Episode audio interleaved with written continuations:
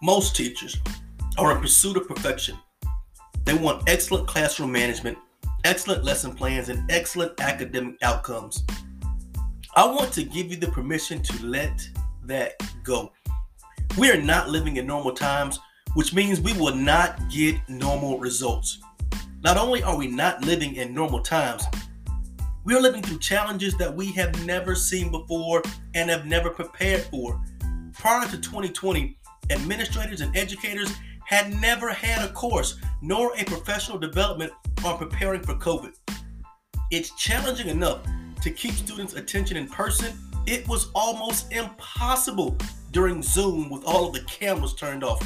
Listen, it is unfair to expect 2018 results and a 2022 reality. So please allow me to challenge everyone to give an extended amount of grace to students, to teachers, to campus administration, and even to the district office.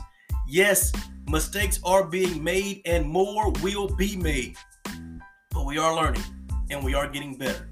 Until we get there, until then, let's let go of the desire and expectation of perfection.